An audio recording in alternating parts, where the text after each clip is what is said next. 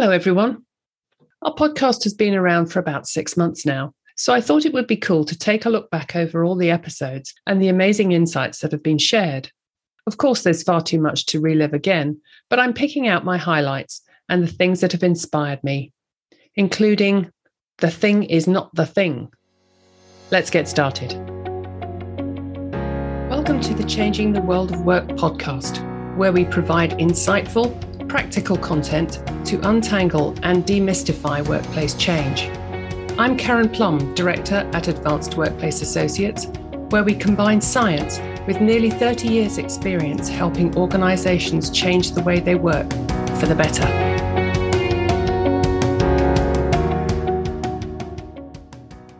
What's abundantly clear is that since the pandemic struck in 2020 and working away from the office became the new normal for so many, we've had to focus on sustaining relationships with our colleagues.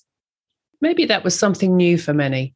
Relationships just were when we were together in the office and took care of themselves. Or did they?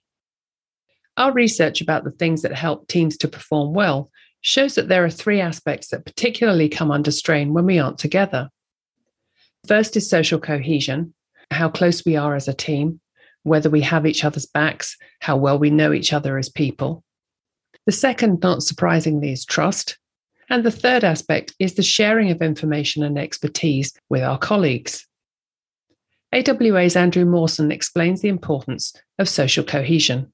One of the things that we've discovered through our own research is that social cohesion is the most important factor within knowledge based communities. And I think in the past, organizations have thought that that would just happen by people turning up in the same space. And I don't think it did happen. And I don't think it happens now. And I think the word intentionality is really important because I think what you have to now start thinking about if you're running a business, you, you have to be thinking about what are the things that I can do to enable people to connect at a personal and a business level. And when I say that, I don't just mean within the team, you know, I mean across teams, up and down the organization. It might not have been immediately obvious when everyone went home to shield from COVID, but our relationships were in danger. Those that realised this would have spent more time ensuring that their relationships were given sufficient focus. Change management expert Lisa Whitehead explains the importance of relationships. One of my favorite quotes is by Thomas Merton, and he said, Do not depend on the hope of results. In the end, it is the reality of personal relationship that saves everything. And I think that we often will think we're going to go change the world and change a process or change something at work. And we're also focused on what the result looks like that we forget that there's this process along the way of conversation. And through conversation, we build empathy and we build relationships. And when that happens, we can bring change. We can bring change about. So I just think it's as simple as that. That in order to get there, we need to include all voices and we need to be open to listening to what other people have to say. And then we find something together in common and work and work together. Through our latest research we also found that relationships and particularly trust help us with our mental workload as summarized by awa's lara al-ansari personal relationships with your colleagues we found to be really quite important because if you don't for example trust your colleagues to complete their task in a satisfactory way, then that might be adding to your mental workload. We're all aware of how much our mental well-being has been put to the test and stretched since the pandemic started. So having trusting colleagues, knowing that you can rely on them doing what they say they will do, actually reduces some of the load on your own brain. You can leave that task in your colleagues' hands and this frees up your brain to focus on its own tasks. I found that discovery one of the most insightful of 2021. Another wonderful insight came from Adria Horn, Executive Vice President of Workplace at Tilson Technology Management in America. I have been in the military now. I was on active duty for 11 years. and I've been in the reserve, so I almost I'm over 20 years now in the military. And I think what I learned in the military in leading people was that the thing is never the thing. And what that really means is when someone has a problem and they're coming to you with what the problem is. There is something else behind it. The thing is not the thing has certainly become a catchphrase among my AWA colleagues. It so neatly sums up one of the really important things for managers listening to your people, really listening and asking questions, not giving immediate solutions and answers. That's not what your people need, particularly during periods of stress and anxiety. They need to feel heard. And as Adria says, they may not be immediately able to articulate the problem, may not even be aware that the problem they have isn't the one they'll first tell you about. One of the things that has become so evident since the great work from home revolution started is that manager skills are paramount.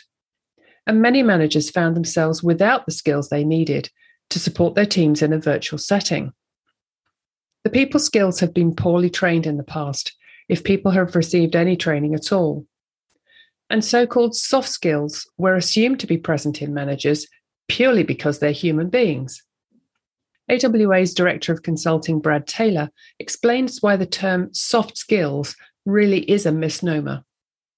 These sort of skills, you know, organizations often refer to them as soft skills, and, and they're not really soft at all. These can be very complicated, difficult things to do as a line manager, where you're having to really ensure that you understand every individual in your team and that you're spending time and treating them as an individual and making time for them rather than just thinking about the tasks that need to be done. Another memorable statement made on the podcast came from Sue Warman, Vice President of People at the American Institute of Certified Public Accountants. She said that if you're a manager, then managing people is the most important thing you do. Here's the advice she gives her managers. If you don't have time to do everything, or if you have to cut some corners, don't let it be your people that are the corner you cut. Because people tend to have a mindset that's the opposite, that the tasks are more important than the people. You know, I haven't had time to do my team meetings, I haven't had time to do my appraisals, etc. And I think that whole paradigm has to be flipped on its head, and managers need to be on the hook, most definitely. You know, it's not on to have your back to your people if you're a manager. That's not who we are as an organization. That's not good enough. And I think that's a very powerful position to take as an organization. The image of having your back to your people is so powerful. I doubt anyone that does have their back to their people has ever thought about it in that way. They probably think that they are facing their tasks, their own leaders, and their customers, and that those things are the most important ones to be focused on. But think about the message it sends to your troops and what you are role modeling to them. When discussing the perfect virtual leader, Ainsley Wallace, president and CEO at the University of Southern Maine Foundation in America, suggested that maybe we should give up the idea of perfection. And certainly for many, the perfect is the enemy of the good. Maybe the perfect virtual leader has given up the idea of perfection because the because I think that there is sort of shift in the virtual world from a command and control mindset to a more democratized uh, leadership mindset. And when I was thinking about the six factors that Lisa was talking about and the ones that need the most attention in a virtual world, no one leader is able to provide all of those things. That it's about trusting your mm. people to establish the systems to start to do that. Another recurring theme in several podcasts was the concern expressed by many managers and senior leaders about the maintenance of organizational culture. How could culture be maintained if people aren't in the office? This is an excellent reason, they said, to have everyone back in our buildings. But just what is organizational culture and how is it created and therefore sustained? Here's Lisa talking about the need to be explicit about culture. The culture and the way we do things is often the unsaid right? It's, oh, we always start five meetings five minutes late. Well, where are you going to find that written down? Who wants to say that's our culture? But when you can make it explicit, as Anna said, it's the opportunity to have people have the conversations together early on. How do we want to be together? How can I do my best work? So it's important because we come from different backgrounds, experiences, families, cultures. And until we can understand how we are going to work together, there's a lot of guessing going on. There are a lot of assumptions made, and it's crazy that the little teeny irritations in the workplace, and you ask any HR department, they'll tell you this, they can blow up to be the most major issues. Well, geez, if you could nip that in the bud and have those conversations early, wouldn't that be a healthier way of being together? Lisa quite rightly also commented that the office is a container for the organization's culture, not the culture itself, a point reinforced by AWA senior associate Celeste Tell. If you think about it, historically, culture was this intangible. But then over time, as we developed how we looked at the physical workspace, we intentionally chose to find ways to embed those intangibles into the physical environment. Now, what we're saying is we need to really take those intangibles and, and decouple them again from the physical environment and understand what works in the physical environment and what really is intangible that can be translated into a virtual environment. None of this is particularly easy, but it's all about going forwards and creating a better future, not returning to the old ways of working that weren't that great in the first place. Here's Jervis Tompkin of Plus Jervis LLC explaining the old way of doing things.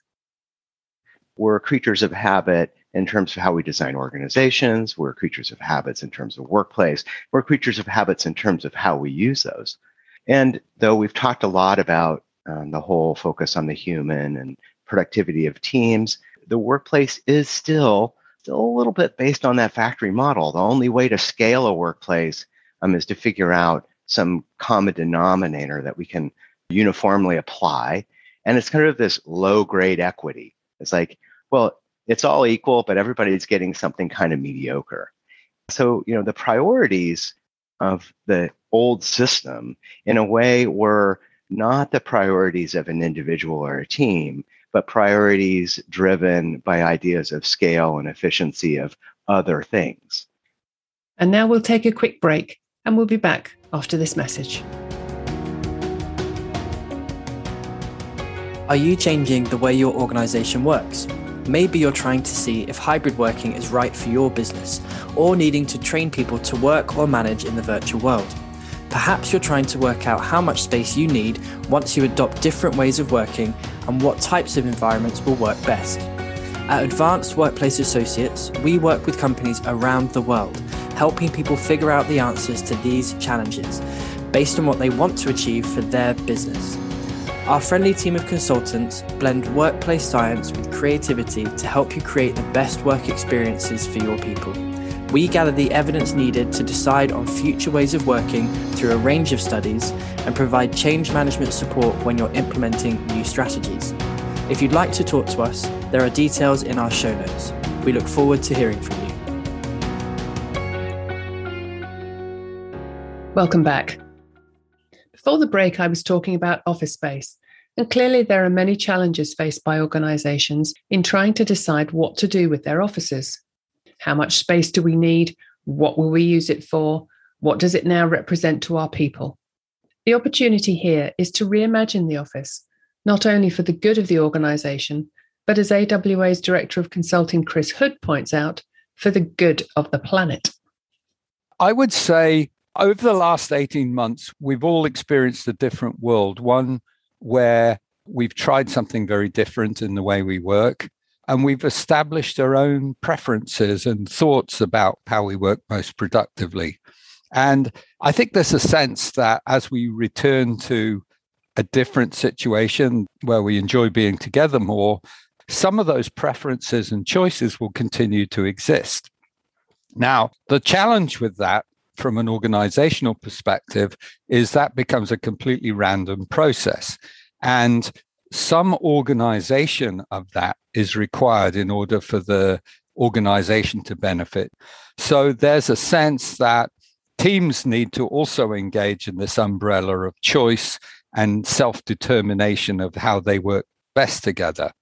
Now, the problem with that is that it's possible that the choices that separate teams might make are counterproductive from an organizational standpoint because you know, if everybody chooses to come in on a Wednesday, leaving Monday and Friday pretty much empty, two things have happened. One is that anybody who comes in on Monday and Friday are disappointed because the people they want to engage with may not be there. And secondly, you have an asset that's not particularly well used. Now, I think what's happened with the release of the United Nations climate change report is another reason for this organization to occur, for us to think more carefully about space as a very treasured resource and how can we maximize its benefit. The notion of trying to understand togetherness in a workplace, trying to organize it in ways that allow for teams to work effectively together and to work with other teams and so on. That's really important. And then to do so, there's a call here for doing it the most efficient way possible. In other words, what's the minimum viable workplace? Why is that important? Because it's the smallest footprint, and that footprint is is the beginnings of a response to climate change. If we could all think more carefully about the treasured resource that office space is, then we begin to think about reducing the carbon footprint of organizations, reducing the carbon footprint of people traveling to work. So th- there's something in this for everyone. There's something in it for the planet, there's something in it for individuals, and there's something in it for uh, the organization itself in terms of the value of being organized and sort of scheduling people's time uh, and togetherness. In helping organizations get to grips with reducing their carbon footprints, the focus should be about real reductions, not cosmetic ones. And to do that, you need real data, as explained by sustainability expert Pierre Louis Godin of Emitwise. Absolutely. With, with the hybrid working, a lot of organizations are trying to understand what's the best option. Should their employees be working from home or from the offices? And, and to, to my earlier points, it's it's all murky. It's in the air right now. There's no actual data to understand what, what is causing which. Some companies are claiming they're reducing their emissions considerably by allowing their employees to work from home, but that varies. It depends on the countries, the regions. Say, for example, uh, working from home in the winter is much more carbon intensive than having your employees in the office because homes are less energy efficient than some office spaces for companies. So you actually need to use the granular data of what what's the energy use in, in the homes of individuals, how are the heating systems, how are the inefficiencies. So that's the type of data we're looking at. It's interesting to appreciate that simple statements about working from home having a lower carbon footprint is not necessarily the case. The devil is always in the details, it seems. Returning to the earlier topic of managers and relationships, here's a quick summary of some of the advice that our experts provided on the podcast. Here's Brad. It's interesting in my career where I've been involved with surveying of line managers and, and we speak to them and we say, you know, you have a regular one to one with your manager? And they'll say, yes, yes. And do you value it? Yes, so I value it a lot. And how often do you have one to ones with your own team? And then the answer is, well, less frequent. So even though people, as humans, we all we all like and value our line manager spending time with us, it can be difficult to ensure that as a line manager ourselves, we make the time to devote it to every member of our team so that they feel that we are there, we're accessible, and when they have time with us, that we are clear of mind ourselves to be able to really treat them as special and to listen carefully to what they're saying and be able to focus and add value to them as an individual. And as AWA's Senior Associate Philippa Hale explains, developing more self awareness can also be helpful. What I've seen quite a lot of, and I've really done my very best to avoid, is that very slight irritation or I've heard the phrase low level coercion, which sounds a bit dramatic, but it's sort of because we're remote, you don't want to upset people, but nevertheless, you're frustrated. So, what can happen? And I don't know whether this is a very British thing, but it can slide into a, a slight passive aggressive narkiness and I think being aware, really listening hard to yourself and making sure that you're not drifting into that because you will be role modeling it for others if you do. And coming back to that authenticity, am I being honest here? Am I am I handling this in a in an adult adult way? Or am I trying to be authentic, but actually maybe not quite getting there? Returning to the theme of listening to your people, change manager Lisa makes a very timely and simple point. Know that your people have good ideas, know that they need to be heard and be listened to, and then know that you can end up with something very tangible that can help your business do better because you're going to allow your people to be more productive. And AWA's Partha Sama reflects that managers and bosses do seem to be doing more listening. Yeah, I, I think this is this is something you know new about India uh, in the sense like I think traditionally there has been a culture where people have listened to their bosses and they have listened well, they've done their work diligently, and they have not been used to kind of uh, you know their voices being heard. And I think what the pandemic has done is that it's brought in more sensitivity amongst managers maybe they heard it from their bosses at the West, but they have become more sensitive and they are listening to their people. What they do something about it or not, I'm not sure, but at least they're listening to them now. This resonates with many of the themes from the podcast, which is about how leaders and managers have been finding ways to involve people more in the discussion about how things are going to be done, moving further away from the command and control approach.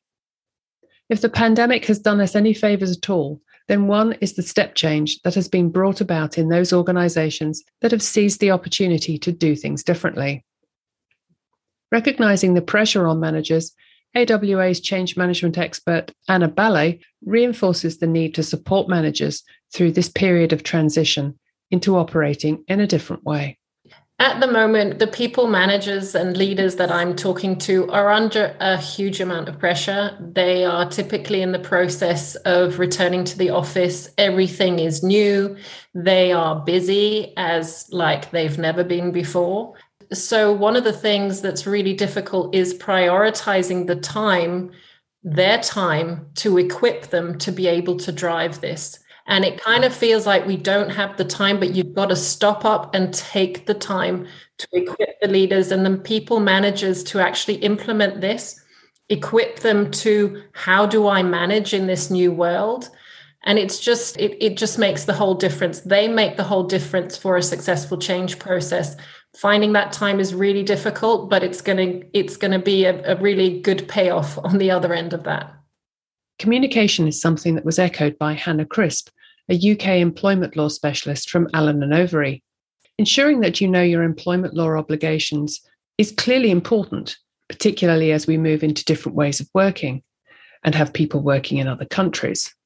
In addition to her legal advice, Hannah made some excellent points about simply being clear about what you're trying to achieve.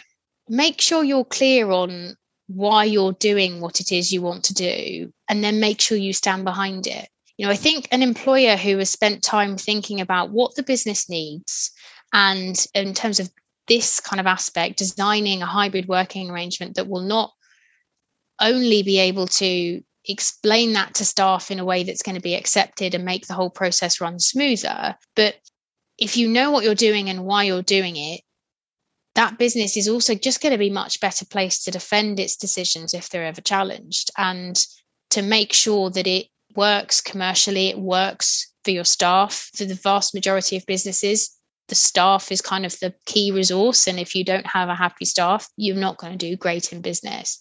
And so I think sometimes just stripping it back and not necessarily immediately thinking, what legally can I do? And sometimes starting from the perspective of what do I want to do? And then can I do it? Is sometimes just the better way to do it because then you make sure you're doing things for the right reasons you can communicate with staff I think much more effectively. You can often get staff on board with that thing much more effectively. And you're just able to make sure that it works and it can continue and you can achieve what it is that you want to achieve. Thinking about another aspect of how things have changed in 2021, James Harrigan, a tax partner at BDO London, told me they're seeing some organizations with people working abroad actually backtracking from their work anywhere plans. And he gave us some sound advice. We're seeing companies out there who have sought the advice on the tax side, realized what's involved, realized all the you know the variables here and the length of time in a particular jurisdiction can dictate what the tax issues are. For example, it can be one of the factors that they're actually backtracking entirely and saying uh, we're not embracing uh, working from anywhere. It's as simple as that. make sure you have a policy framework in place around this issue. If you're working on it, great. But I think it's important because what you don't want to do is adopt a laissez faire approach here. Inevitably, you're going to run into trouble. So I think it's coming to whatever is right for your business is right for your business, whether it's, you know, whether tax is top of the pile in terms of issues to consider or not, as, as the case may very well be. Have a policy, have a written policy framework in place. We've definitely, you know, been helping quite a few businesses in that regard, perhaps more so from the tax perspective, but it is something that, that businesses should not overlook. Finally, I'd like to close this review with a call to arms from my colleague and much admired industry leader, Chris Hood, who has just retired. If you set yourself an extremely hairy, audacious goal of reducing your footprint by, let's pick a big number, 50%, bring it down to 50 square foot per person, something almost ridiculous. That is the thing that really gets the mind into gear, gets people sort of really thinking. And it's not just progression, it's transformation transformation of thinking, of activity, of priority. Bold is good here. So that's what I would do. Set yourself a really sort of tough, steep target and, see how far you can get. Well said, Chris. And we all wish you a very happy retirement. And that's it for this episode. I hope you've enjoyed this walk through some of the highlights of our 2021 podcast. If you enjoy the show, please like or follow it wherever you get your podcasts and share it with a colleague. See you next time. Thank you for listening to this episode of the Changing the World of Work podcast. Please follow or like the show so you don't miss any of our content. You can find more information on this episode in our show notes, including a link to the AWA website if you'd like to know more about us. Hope to see you next time. Goodbye.